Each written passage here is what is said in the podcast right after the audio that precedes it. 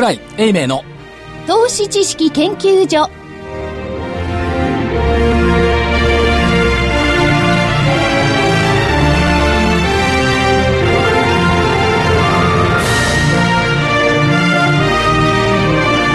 皆さんこんにちは。こんにちは。桜井英明の投資知識研究所の時間ですスタジオには桜井英明所長桜井でございますちゃんとスタジオにおりますはい正木昭夫隊長、はい、まさきです。こんにちは。福井主任研究員福井でございます。こんにちは。そして研究員の加藤真理子でお送りします。え今日の日経平均大引けは、13円24銭安の14,157円25銭。13円24円安の4銭安の13円24銭安の14,157円25銭でした。トピックスがマイナス1.17ポイントの1173.99ポイント。出来高が概算で24億2350万株。えー売買高が概算で2兆396億円。値上がり銘柄が526、値下がりが1106、変わらずが120でした。どうなんでしょうねやっぱり消費税増税決断ということを海外は評価してませんよねわかんないですね。あの、日本の、あの、あんまり政策でも何でも、あっちはほとんど無視ですからね。ですよね。っていうかいや消費税を上げなければ、はい海外が評価を下げて、債券を売ってきて、株も暴落する。だから消費税を上げなくちゃいけないんだって言っていた市場関係者はたくさんいたんですが、はい。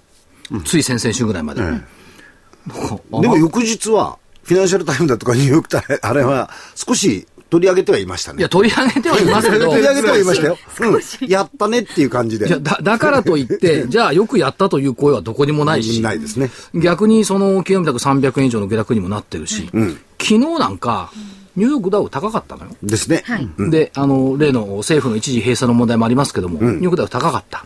でも日本株は300円も下げた。これ消費税上げ決断しかないでしょ、背景は。そのとこですよ。だから海外の方で言えばね、あの、あ無視してるって言いましたけれども、やっぱり成長戦略の中身なんかも待ってる部分がありますよね。ありますね。うん。で、それでどうなるか。で、まあ5兆円も出すしね、その辺の兼ね合いもあるし。言っていいですか？はい。待ってるでしょ？待ってますね。今ね、今ね、今待ってるのよみんな。待ってる待ってる。んだけど、中身スカスカなんだよね。決まってないんだもん。金はある、予算はある。でも予算はある。って金はないんですよ。何やんの？いや、金はないけど。うんしかもす、面白いね。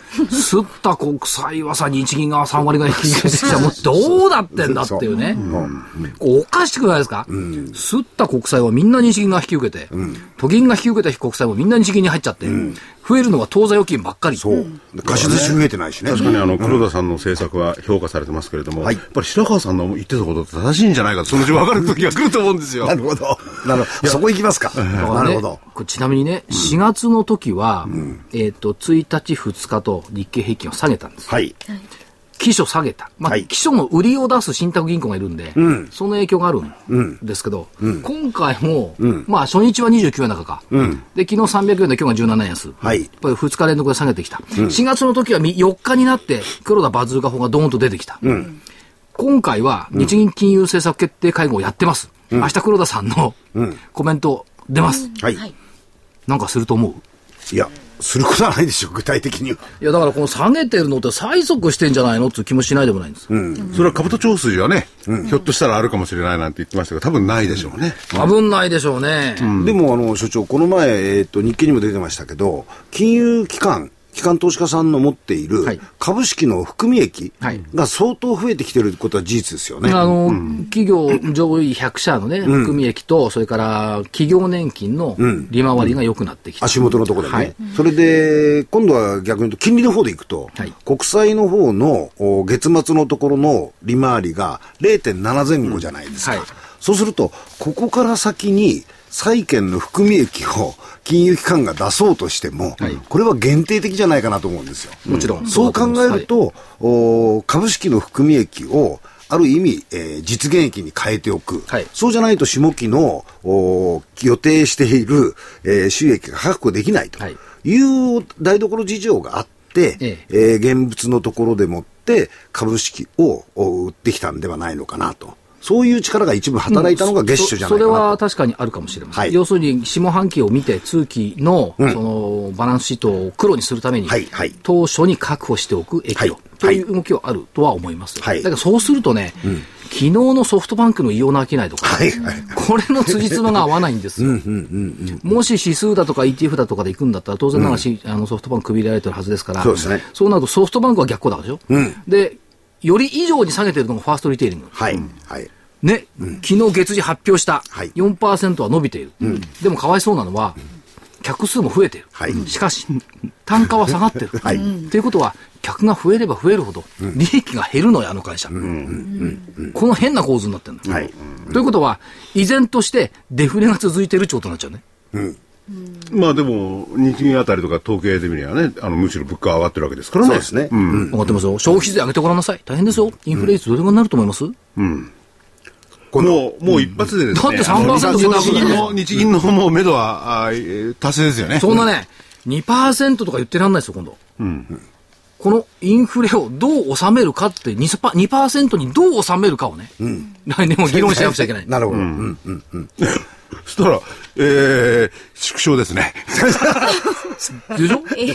だって2%じゃない、3%上げて、3%乗っかっちゃうんだから、当然ながら物の価格上がりますよわかりますね。うんところが、日銀の目標は2%って言ってたの2%。そうですね。そしたらこれ2%にするためには1%のデフレを起こさなきゃいけない。それで経済経済が伸びますか、飲みませんね。伸びませんね。これどっかおかしくないですか、そその辺やっぱりね、所長の理論を、投資家さんはそれを察知してんじゃないですかね。やっぱり。うん、だとすれば、株は上がらないかもしれないと。そう考えると、年始、あの、えー下切りのところは一回売っとこうかと。いや、だからその株だけではなくてね、例えば長短の金利差って変わらないじゃないですか。変わらないですね。縮小したわけでしょそうですそしたら動かしようがなくなっちゃうんですよね。ですよね。うんそれをどうするか。しかし皆さん、そういうふうにネガティブなことをおっしゃいますが、そうは言ったってね、これ見てください、これ。この綺麗な赤色の表紙。また、ここで登場ですか？宣伝だよ。なんですかこれ。宣伝宣こ伝れ。、宣伝だよ所。長の、待ってました、やっぱり株。アベノミクス第2幕で儲ける方。あ、これアベノミクスプラスではなくて、アベノミクスがどうなると誰に負けて儲けるってことですね。そうです。なるほど。そうですよ。第1幕はもう終わったんだから、第2幕で儲ける方。ちなみに目次だけ読んでいきます。第1部、東京から始まる日本株復活。第2部、先の見えないマーケットに勝つ。第3章、3章か。桜井流アベノミクス相場掴みのコツ。第4、第4章、アベノミクス第2幕、5つの壺プラス5つの視点。第5章、加速。はい。稼ぐ足で。稼ぐ足で稼ぐ。プラス、マイサイダー。インサイダーじゃなくてね。マイサイダー。再び33銘柄。第6章、それでもやっぱり抑えておこう5つのリスク。なるほど。どうこの表紙の、なんつうの、右上をこう見据えたはいはいはい。写真？ああ、ラジオをお聞きの方には見えないですけどね。右上を見据えてるんですよ、右上。この、どこがいい、どこがいいというとね、はいそれでもやっぱり抑えておこう、5つのリスク。ここですよ。なるほど正直ですよね、やっぱり所長は。5つのリスク結構大きいんですよね。大きいです。大きいですよ中国のね、そうシャドーバンキングとかね、いろいろ書いてあるんだ、その辺も。あそう、アメリカの問題とかそういうの書いてあるでしょうね。なるほど。もちろんある、はいしかし、これね、裏表紙見るとね、2020年まで株式市場から離れられない。いうん。誰が？や、みんな。みんな、アベノミクス第1幕は第1の矢としての金融緩和と円安期待。第2の矢としての財政出動を背景とし、ひとまず成功裏に終わりました。そして待ち受けているのは第3の矢としての成長戦略を背景とした第2幕。しかも第4の矢としての2020年ご東京五輪が加わりました。不足しているのは人の輪。要するにね、マーケット信用しない人ばっかり。人の輪がない。人の輪さえ克服できれば、アベノミクス第2幕はまだ、ワクワクドキドキになってくるに違いありません。平成株式劇場アベノミクス編第2幕、いよいよ開幕です。なるほど開幕しました。なるほど。この会会議的なディレクターの顔。いやいやいや、会議的会議じゃないですよ。要するに、あの、アベノミクスは、アベノミクスで存在するわけですからね。今後もやってきますよね。はいで、第1幕は、本当は第2幕への、あの、ちゃんとうまくつながなきゃいけないわけですよね。で、その辺がどうなるか。あマクマの暗転となるからね。暗転ね。マクマの暗転。だ多分ね、それも含めてこの内容は書かれてるんでね。なるほど。でも、要は、株で儲けないってことですもんね。なんか物足りなそうだからもう一発いきます。うんもう一発言ってください。本日の日刊現代、はいもう発売になってます。はいえー新企画、倍返し株はこれだ。どこかで聞いたセリフですね。ね書いてる人、桜井英明。なんか見出し、マブチモーターを狙え。これは個別銘柄をきちっと言ってるわけですね。倍返し株はこれだ。そう。なるほど。そう車が1台あると、サイドミラーだけ6個ありますからね、モーターは。知らなか知ってますよ。おでもこの前言ったじゃないですか。ここで言ったっけ？ここで言ってこれ知ってますあ、よ違うか、金曜日か。ウィンドウ、窓。昔手でくるくる回しちゃってる。いやいやいや、そんなこと。いやいや所長。え、あのね、今リスナーの方たちはうん、みんな知ってますよ、そんなことは。え？どうしてボタンを押したら窓が上がったり下がったりするのか、ま、ボタンを押したらウィン、あの、ミラーがこう畳まれるのかね、開くのか、そのぐらいは知ってますよ。僕は妖精が入ってるなと思った。入ってるわけないじゃない。じゃあ、いや、この高級車に乗ると今椅子は自動で動きます。はい、当然ウです。ィーンって。はい。嘘私知らないであ、す。貧乏人だだって車持ってないもん。あそっかはい。な。いや、だからあの椅子はじゃあ誰が動かしてるんですか？妖精が動かしてるんですか？そうですよね。いや、貧乏人、貧乏人とかさ、別に後ろの人が動かあの、してるんですよ加藤君の場合にはその貧乏とか関係なくて、知識がないだけあ確かにまあ、それはそうなんですけど。今椅子は動きますよ。あ、そうかそうか。はい椅子動きますよ、ウィーンって。それから、例えば富士重工が、い。今日あの、自動運転する車を発表しました。はい。で、これがアメリカで売れるんじゃないかということで、今日富士重工そばで上がりましたけども、あれですね、自動で車が動くってことは、はい。自動でブレーキかかるってことでしょ？そうです。自動でブレーキかかったら危ないでしょ？危ない。そのためには何ができてるかっていうと、高級車にはシートベルトがクッと締まるせ設備がついてるの。あれモーターなの。知ってた？知ってます。本当？当然じゃない。妖精が引っ張ってない。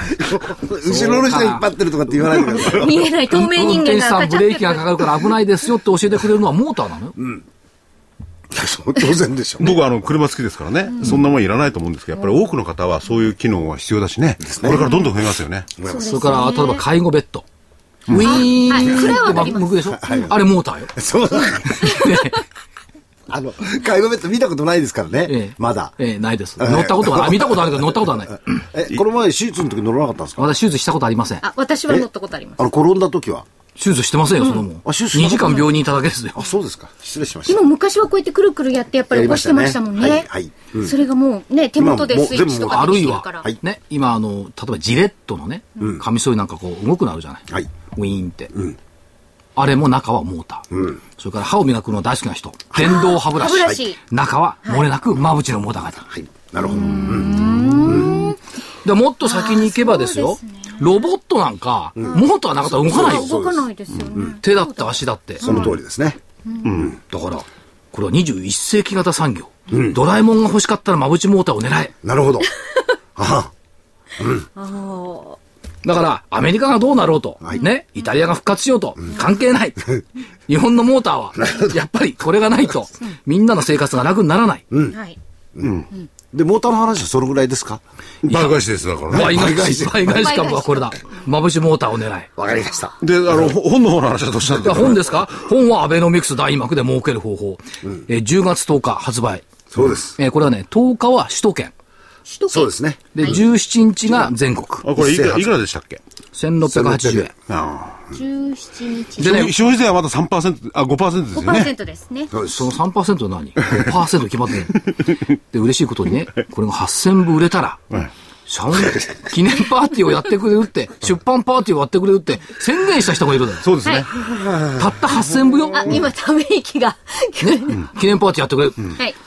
8000でいいのかな？前回2万ちょっと売れてるのに、8000でやるって言うから、随分小さい目標だなと思ったら、初版8000だからもう終わりだよ。決まり。わかりましたよ。はい。やりましょう。だこれ、取り掛かってますよねえーあれですね、あの、盛大に出版パーティーやるためにも、皆さんにいっぱい買っていただきたいですね。いや、あのね、はい。予約がね、もう半分弱入ってるの。みたいですね。うん。で、いずれにしろ買っていただきたい。こればっかりやってます。別にお前ら、お前らな何宣伝しに来たの？そうですよね。宣伝じゃない。相場感を話した。モーターがないと人間の生活は楽にならない。やっぱり株、アベノミクス大学の僕らの方法。宣伝これじゃないですか？本のされてるんですけどね。せえ？いや、それそういう本もありますよって紹介してみただけ。あ、そういうことですね。おそうなんですか。参考になれば。これははい。そもそも、著者は私です。そうですよ。はいはい。はい。桜井英明って書いてある。って書いてある。はい。これでなんか右上を見てますよね。なんかあの、崇高なる目標をこう、これね、右肩上がり。これ2階のベランダの女の子ともいいんじゃないですか。じゃあ聞いこれ。写真をね、3回撮り返した。撮り直した。ああ、よ、いい、いい写真です。ね、最初はネクタイ紺。はい。で、2枚目赤。はい3枚目は黄色。で、これ乗ってるのは黄色なのよ。はい金が溜まりそうなのやっぱ黄色はね。ああ、なるほどそういうイメージもありますね。あとほら、バッグがやっぱり赤ですから、そうですよね黄色の方が入るかも。アベノミクス。第2幕で儲ける方法。こはい。また、また買わないとな。そうですねの。間あげたような気がするな。買ったかな福井さん買ってないと思うな。いや、ということでね、はいぜひお買い求めいただきたくて、はい。はい。えー宣伝はこれぐらいして、はい。また後でたっぷり他の宣伝がありますので、はい。それで、えーそ 相場に戻る。はい。相場ってどうどうなんですか、これから、そこはまず知りたいんですね。まあ、また後でもおだ話を伺うんですが。ベノミクス第2幕で儲ける方って言ってるじゃない。それだけ言われたって、またか、中身は本、本買ってくださいって。違う違う。本買ったら儲かるとか。あのね、じゃあそんなバカなことない、はい基本的には、やっぱお金余ってるってことは事実ですよ。はいそれから、アベノミクスっていうのは、そのみみんなでこう、ダメだダメだって、やっぱり期待外れだって言ってるんですけど、行うことはやってきてる。っていうことを考えると、例えばその、ダメだダメだと終わっちゃったねって言われたバイオだってこう復活感出てきてる。それから、まあ、いろいろオリンピック関連というのもちょっと、息切れはしてるんですけど、長いタームで見りゃやっぱり必要になってくる。何よりかにより必要なのはインフラの整備。はい、そうですね。だから、インフラのところの関連っていうのは、手を変え品を変え、こう動いてるじゃないですか。出てきますね。で、象徴的なのが、あの、時々乱入する金本。はい。あ、はい。昨日、公募価格を決定して、しましたね今日はもう6日続落して反発しました。はい。公募増資をする理由は、借金返すわけじゃないんですよね。あれ権利を買わなきゃいけない。そうですね。ということは、権利を買わなきゃいけないほどの公募増資、まあ200、まあ80億か、するっていうことは、それだけ需要が多い。ということですね。だから、インフラについては非常に期待感がある。でね、動いてきてるのがね、鉄鋼ってずっと下がんないですよね。そうですね。じわじわっと来てるでしょ？セメントもそうじゃないですか。鉄鋼もセメントも一緒なんですよ。だから、そういう意味でいくと、素材産業まで波及するこの効果っていうのは大きいなという気がしてます。それから、えー個人消費のところ。うんあの、クラウン何台売れたか知ってる？ピンクのクラウン。あ、あ、いや、まだ聞いてないです。ろろえーと670台って言ってましたね。そうですか？3台とかの620、20とか30とか。30とか。おー、ピンクのクラウン。通常ね、クラウンは月間6700台売れるんだそうです。はその1割。あ。はい。で、えっ、とね、30代の女性が、20%ぐらい買ってたんですかな。で、40代の女性が30%以上かな。女性が多いんですね。女性がね、ピンクはやっぱりおしゃれだから。でね、面白い使い方はタクシー。はピンクのタクシーは売れるだろうっていうんで。うん、目を引くし。なるほど。いいですね。まあ、通常の台数の1割売れてればね、よしとして、いや、ピンクのクラウンが売れれば、トヨタはいいだろうって言った、その流れに来たんじゃないですか。ね。なるほど。い。あれはハイブリッドですか？ハイブリッドかどうか知らない。でこの福井さんの着ているポロシャツのような色ですよ。ピンクの、ピンクのクラウン。今日は620台だか何十台だか忘れちゃったんですけど、記念して。ついにやっぱり市販されっていうか出出てきました。待ってたんですけどね。いや、限定、もう、もう買えないよ。もう買えない9月だけだから。うん買えないと別に 買うほどのお金はない。いやいや、全然結構です。いやいいとは思うんですが。だから、えー何が売れてる、はい高級品が売れてるでしょ？買える人はいいですよねって。いや、だからね、いや、それ、それをね、あの、その部分ですよ。要するに一般庶民は、例えば消費税にしたって7割が反対ですからね。しかし、この前の、あの、会議ではね、別、逆でしたよね。はい。はい。だその辺の庶民の財布を縛るってことは、基本的に庶民関係ないっていう態度かもしれないけれども、その庶民が日本で作られたものを買うわけですよね。それがやっぱりあの企業の株価とかそういうところに影響しちゃうんじゃないかと思うんですよね、消費が衰えてくると。いや、おそうですか。そいや、そこのところのうん消費の衰えはね、日常生活品が多いと思うんですよ。福井さんが懸念するところの方々の消費っていうのは。だからね、日常生活品、食品だとかね、そういった類のものってのは当然ながら影響を受けると。高級品はね、影響を受けないと。でも世の中で高級品なんか売ってる企業なんかそうはないですよね。まあねまあでもなんか、うな何言うてさ、自動車なんか裾野広いんだから。いや、だから自動車はもう高級品ではなくてね、一部の自動車の、あとはもう一般でね、普通のものですよね。でもまあそういった意味での需要はね、一部の富裕者層の需要は衰えないと思う。でね、経済を、その、回しているのは、そのみんなで回してるじゃん、実は。はい富裕者層のその贅沢所得が経済回してるって部分もあると思う。こういう言い方すると叱られますけども。だけど、贅沢な品それから高級品、嗜好品が販売できないと景気は良くならない。いつまでも、やっぱり食品だとか、あの、必需品だけで経済回してると伸びませんよ。まあ、可処分所得がね、ある程度多い人たちが使ってくれないと、やはり全体的なものは上がってこないと。これは事実ですよね。うん。だからアメリカは逆にその富裕者層の所得税率を上げて、はい。えー公平化しようとしようとしました。この流れ、まあ悪くないんですよ。アメリカの経済伸びてきてますから、悪くないんですけども、じゃあそれ日本でやるとどうなるかっていうと、もともとね、ほとんど平準化してるんだから、アメリカほど極端な差がないんだから、はい。これ平準化してるやつをさらに平準化しようとすると、どうなのっていうところで、これどうですか、福井さん？まあ、それ言って答え、答えにくいですね。でも、あのーアメリカは確かに非常な差がありますからね。ありますね。うん。で、日本はそういう意味で、まあ確かに平準化してるんですけれども、えー日本とアメリカあの人間のですね、そもそも基本的な考え方が違いますからね。あの人たちは金が借りられれば何でも買うっていう。だからほら、おば日本は金借りられても買わないもんね。買わないです買わないですよね。とその辺でね、で、あの、あのーうやむやになりましたけど、で、ついでにアメリカの話があったんで、アメリカどうなんでしょうか 含めてあのね、これはね、今日朝書いたんですけど、東京もアメリカも一緒。いやいや円。何でもいやいや円。それから何でも欲しがるまみちゃん。これは昔の松本清のコマーシャル。すみません、その、いやいや園とかまみちゃんって何知らなでしょう？知らないです。いやいや円知らない？絵本で。幼稚園に並んでるでしょ、いやいや円っつうのは。あ、それ、絵絵本の名前ですか？そう。福井さんだと同じ世代だから幼稚園にあったと思うよ。何でもいいいや、やいや。僕幼稚園行ってないんで分かんないですよ。小学校はなかったかな。保育園行ってた？保育園も行ってないです。保育園はい行かなかったの？行かなかったです。あ、そうなんだ。うんいきなり小学1年生になったそうですよ。珍しいね。いや、そうですか。いや、いやいや、だから知らないです。いやいや園ってね、正木さんは知らないか僕は知らないですよ。僕の世代で別にねい。やいや園って幼稚園にあるよね、絶対。僕はいわゆる、あのー、待機児童の先駆けみたいなもんですよ。待機指導じゃないよ。それ違うと思います。いや、それでまあ、分かりました。何でもいやいやっていう人たち。そうんれから何でも欲しがるまみちゃんって人が持ってるもんみんな欲しがる。ないものまで欲しがる。はい。ということは、消費増税いやいやっ。ていう人と、経済対策もっとちょうだいっていう人たちの混合なんですよ、今。で、どっちの気持ちも満たされてないの。で、多分どっちかに傾くんですよ。多分経済対策もっとちょうだいに傾いた時は株上がるんでしょう。でアメリカで見ていくと、これ、これもうアメリカはね、もう泥試合。もういやいやとかね、言う次元じゃないね、これ。も でも、う勝手にやってればって。でも、ちょっと前の日本だって同じじゃないですか。おっどっちに行くのか分かんないような政策で、やってたじゃないですか。これがね、えーウォール・ストリート・ジャーナルの電子版、はい。アメリカ議会の党派対立が先鋭化して、政府機能が一部停止したことを受けて、かつての決められない政府状態を出して、安倍政権が消費増税を決めた日本と比較し、大逆転、決断力のある日本と、機能が損なわれた米国という記事が載っている。笑っちゃいけないけど。それがウォール・ストリート・ジャーナル。電子版。大逆転。なるほど。これ、ウォール・ストリート・ジャーナルも、なんか、面白い視点から捉えますね。そうですねでも、大川さんは、こう言ってますからね。言ってますうんうんだから、決定してないわけじゃなくて、できないんですよね。やっぱねじれですよ。ねじれですいや、だからね。ねじれだし、決められる。だから、決めたくても決められない。で、日本の場合はね、決めたくないけど決めちゃった。ね。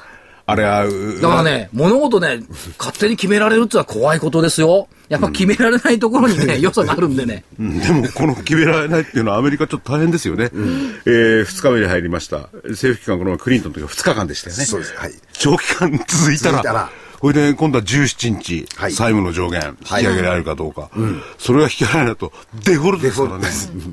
そういう風に騒ぐんじゃない。うん騒ぐ。ね。それが良くないんですよ。勝手にやればって。でもデ、デフォルトに、あのね、アメリカの方では確かにデフォルトなんかならないよって意見が多いんですけれども、今のアメリカの状況を見てると分かんない感じもするんでね、でもこれ、アメリカ国債がパーとは言わないですけど、デフォルトパーでしょ状態に陥ったらどうなんですか、これ？大変なんじゃないだからいい、ですか大変どころじゃないですよ。ねえ世界大変、大変ですけど、株式市場なんてなくなっちゃいだからますよ。本来的にアメリカ国債買ってるやつが悪いんだから。中国と日本。そう。なんで買うの？ひょっとして紙くずになるかもしれない債券をどうして買うんですか、でも国債を国自分の国で買ってるのも事実だけどね。日本はね、そう。90何パーセント国内消費。だから自分の国は信じられる。でもそれよりアメリカを信じて、アメリカ国債をか買わされているんだと思うんですけどね。買わされている現実をもう一回見直して、やっぱり昭和28年体制をもう一回元にちゃんとしましょうよ、経済的にはね。という、サンフランシスコ条約は経済界にも入れましょうよっていう気もするんですけど。それは分かった。で、ででもね、その危険性はどのぐらいあって、とりあえず17日まで投資家はね、あのー投資をしないで待ってる方がいいのかどうなのかってことですね。ジャブジャブなお金の中でもって今、マーケットがありますよねっていう前提から言ってますからね。そもそも、そもそもいいですか、はい、どうぞ。昨日のニューヨークで、なんと、エンパイアステートビルのファンドが上場しました。保有している。はい。まあ、リートですよ、早い。リートですね。13ドルの基準価格が、13.1ドル。はい。上昇。1ドルね？いせえー10セントね。10セント。そうは言ったって、エンパイアステートビルよ。あのボロボロのビルよ。じゃあボロ、ボロボロってあっちはね、太陽熱がいいんで、いいビルですよね風格があってね。えいや、ちゃちゃ、ああの、ちゃんとあの、メンテナンスしてるから、そうです。それこそ、あの、リノベーションしてる。そうです。だけど、まあ、そういうはい。形でね、これお金入ってきてる。ということを考えると、まあ、どっかで儲けようっていう、このね、よ欲得の気持ちは失われてないアメリカだなという気はしますけど。で結局はだからさっき所長が言ったみたいに、ね、えーないものねだりをしてる人と、はい。ね、いやいやさんの間をマーケットが今行ったり来たりしていて、そういうことです。この中間のところでもって、えー昇級市場になって、はい。これを例えて言うなら、アベノミックスの、えー第2幕への暗転と、はい。こういうことですかね。いや、あ暗転の狭間ね。狭間。あ暗転。暗転、暗暗く、暗くく。なってるんですよ、今。次の開演の。暗転したら次またブザーがブーっとなって大学が始まりますから、お席にお戻りくださいって言うわけです。いや、問題はね、あの、そういうところは確かに大きなところであってね、それは捉えられがあんないんだけども、それとまた個別株は別ですからね。そうです。うん。個別化も元気なのがありますから。しかしさ、この番組さ、ゲストがいないと止めどなく続くね。すみません。じゃあちょっとここで、はいああ話が途中なんで申し訳ないんですけど、お知らせに行ってちょっと立て直しますか。はい。はいではお知らせです。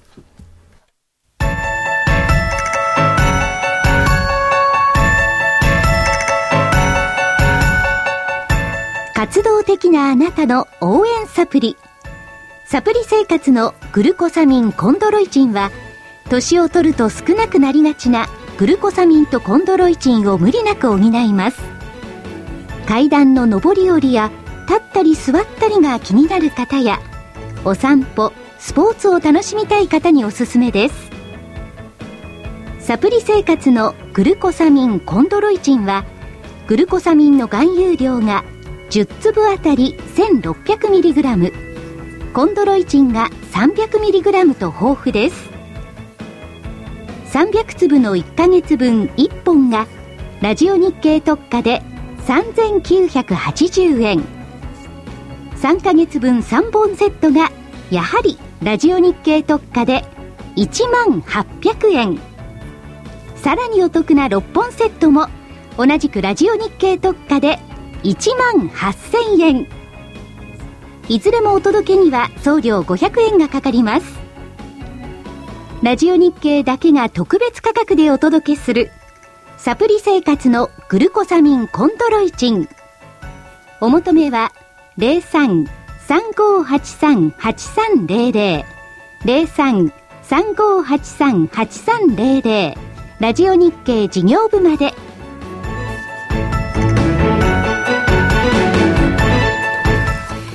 それでは皆様方にちょっとこう一呼吸つまあいていただいて、あの、最低取引なんか見ててもね、昨日の日経平均先物、はい。アムロが2万枚とかね、ニューエッジが2万枚とかね、はい。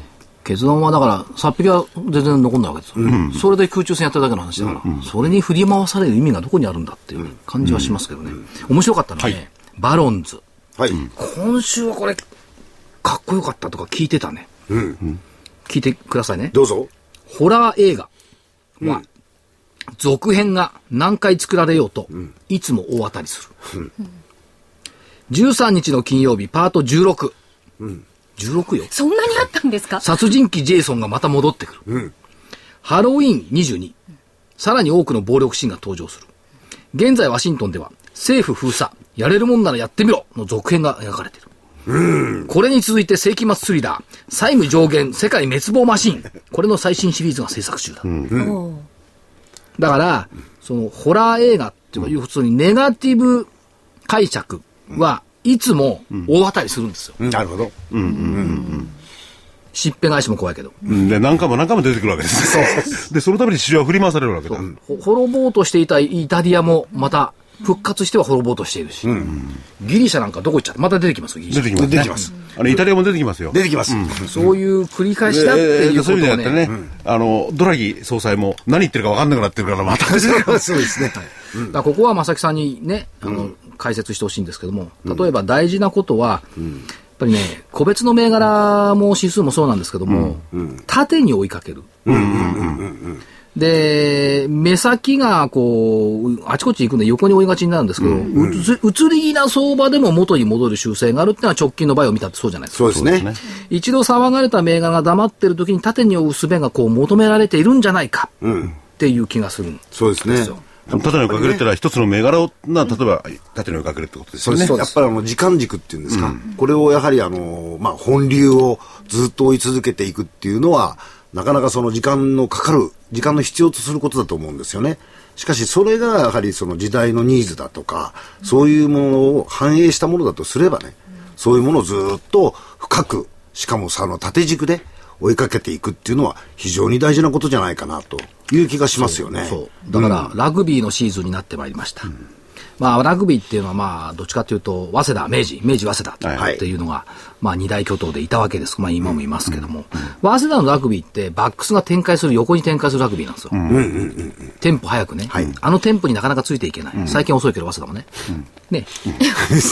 で、明治のラグビーっていうのは、その、突破するだけで。ちょちょちょちょちょちょちょ突破、突破すら十分。やっぱね、縦にね、重くこう、縦、縦に前へっていう動きなん突破ね。だから、早稲田のラグビーは荒ぶるっていうのがテーマ。はい。で、明治は前へ。そうすると、前への展開をやっぱり今しなきゃいけない。で、時々ね、荒ぶる展開になるのよ。横展開。はい。あっちの芝生がよく見えてさ、ボールバンバンバンバンパスするわけ。そこまでまだ行ってないね。だから、荒ぶるまでまだ行けないんだから、前への展開だから縦に追っかけていく。だから自分のカテゴリーに入っている銘柄を、まあどうでしょう、20銘柄ぐらいをね、縦に追いかけるっていう投資方法の、まだタイミングなんだろうな。ありますよね。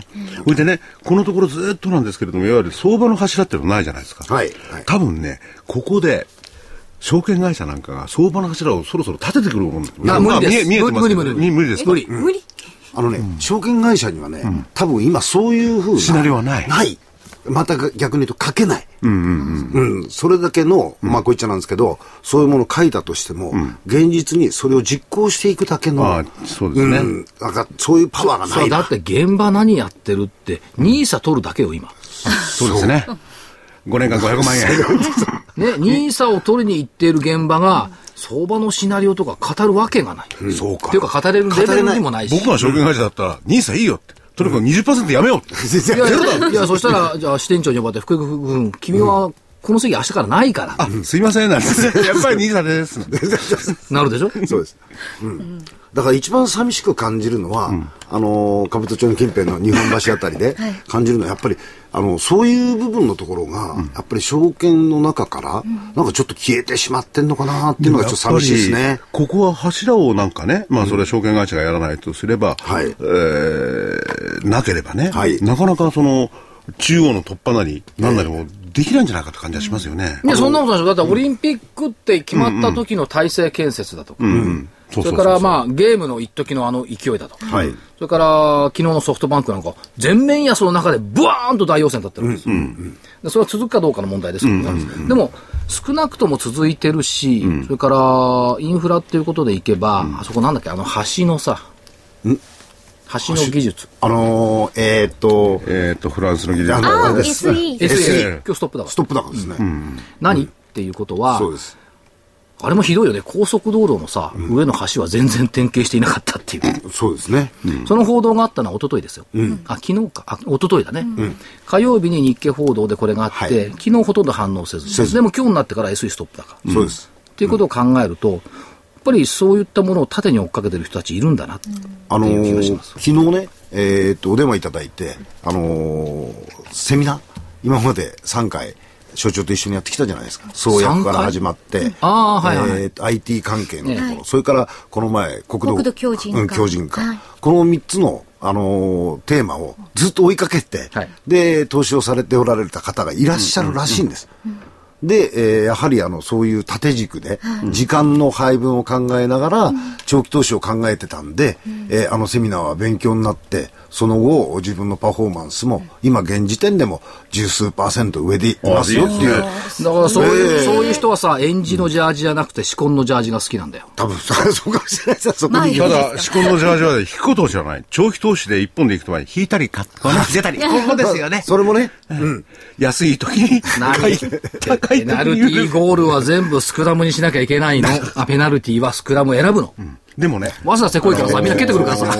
株の話に戻りますと、はいやっぱり、証券会社が作る作らないシナリオを別にしても、だいたい見えてきてますよね。そうですね。で、自民党政権になった段階でもそれは見えてると思うからね、はい実際にもうやられてんで、やっぱり公共投資とか 不動産とかね、ええそこなんですよね。で、と思うんですよ。うん。だから、まあ地べたもそうだろうし、あの、第一次バブルの時は、あれもうよくわかんなかったけど、ウォーターフロントってなったでしょ、ありましたね。で、。今回まさに、まさにウォーターフロントだし、あのね、はい。月曜日に、はい。実はね、品川に行ったんですよ。えで、京急電鉄のね、あ原田はい。原田社長とちょっと面談をしていたんですけども、品川グースって京急の持ってるビルだから、そのね、19階か20階一番てっぺん行って、はい。下眺めてみたの。はい。山手線のさ、あの、車両基地って横から見ることあっても上から見ることないでしょないですねすごいよ、もう。でしょうね。あのね、線路も新しくなって書き換えてあって、間が空くようになってんの。で、端っこ山手線通ってんだけど、真ん中完璧に空いてんの。うんあれ多分新駅にするんだろうな。なるほど。ああ、支援作るんですね、はいあの、泉岳寺のあたりでそうしたっけ？かつ、ちょっと見るともうレインボーブリッジなのよ。ああ、なるほど。で、レインボーブリッジの前に何があるかっていうと、お台場だから、オリンピック会場だし、はい。カジノ構想の中にあるお台場構想もあそこなの。ということで、やっぱり品川お台場っていうのはこれ変わってくるな。はい。で、かつ羽田ね、え羽田ね。ANA に優先的に枠が与えられましたけど、はい。はい。今、開始5時ってね、やいろいろやってますけどね。羽田だってあれ沖合にずっとずっとこう伸びてってるでしょ、羽田はこれで行ってきましたよ。そう行くで行くでしょいやああ国際線の方。国際線の方はいええ、やはり綺麗ですし、それはここは利便性上がるなと思いましたねそしてご。家族を迎えに行ったのかな。そうでしょうね。私だけ留守番してましたえ遠方から帰ってきたご家族。遠方、遠方にご家族が行かれて本人は東京で留守番していた。そんなに。悲しいですよねいじめないでくださいよ。なんで一人だけ残ってたんでしょうね。不思議ですよね。なんか家族内格差を見る思いがしました。7月に誰かさんと一緒に札幌に行ってしまったからですよ。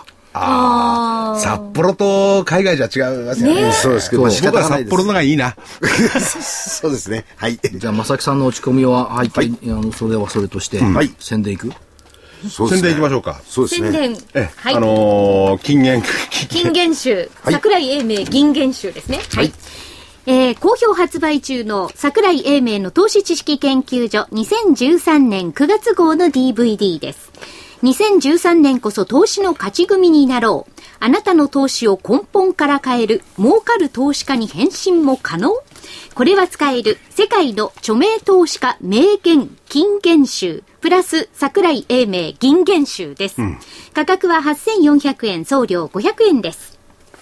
これは、あの、まさに時期を得た。って言いますかね。こういう時期にこそ、世界の著名投資家、まあ、ピーター・リンチとかそういう方いろいろいらっしゃるんですが、そういう方々の言葉に耳を傾ける時ではないかと。あのね、傾けるっていうか、ああいう人たちの言葉をね、いいねね頭の中に入れとくっていうのがね、ふっとね、エンターキーを押す前に浮かぶのよ。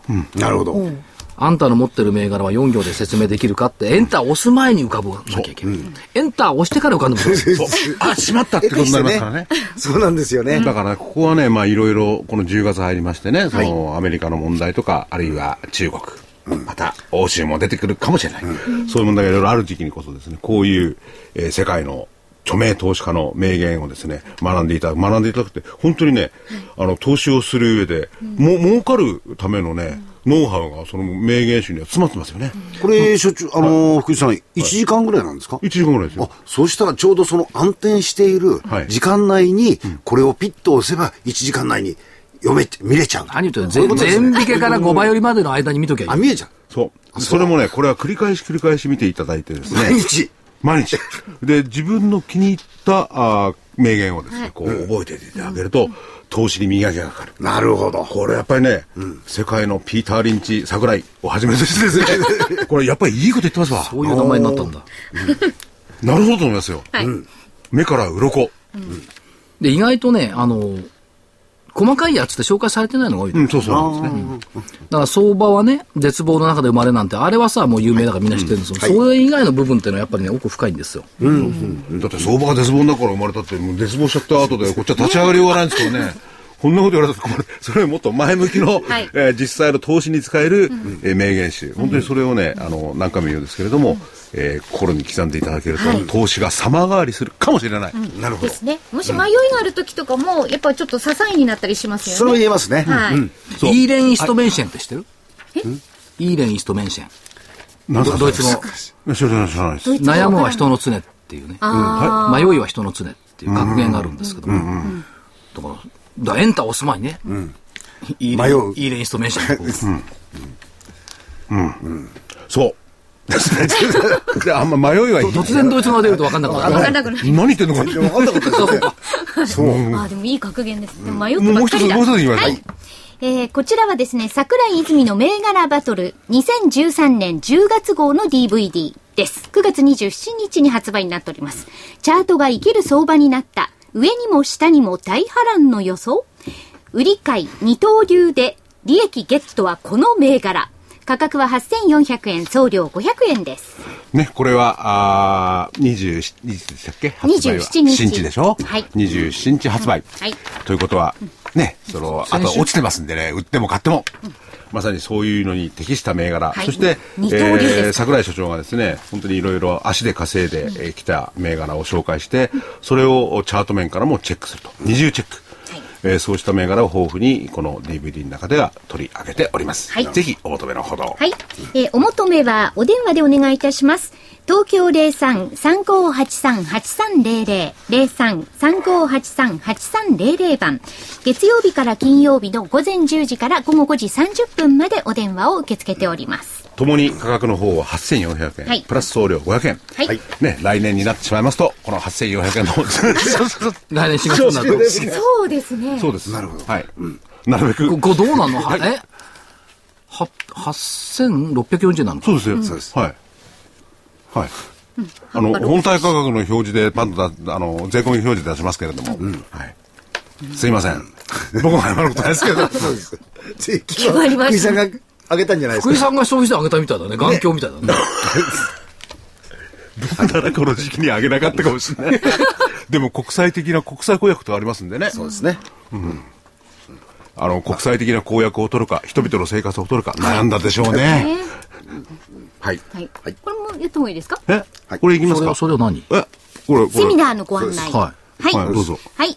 えー、福岡九州地区の皆さんへセミナーの、あはい、福岡また行くんだはい、ご案内です。お疲れ様です。ラジオ日経プロネクサス共催企業 IR& 個人投資家応援イベント in 福岡を11月9日土曜日に行います。会場は JR 博多駅、また、えー地下鉄祇園駅そばの福岡ファッションビル FFB ホール7階1号ホールで開催します。これさ、福岡ファッションビルそのままだね、FFB ってね。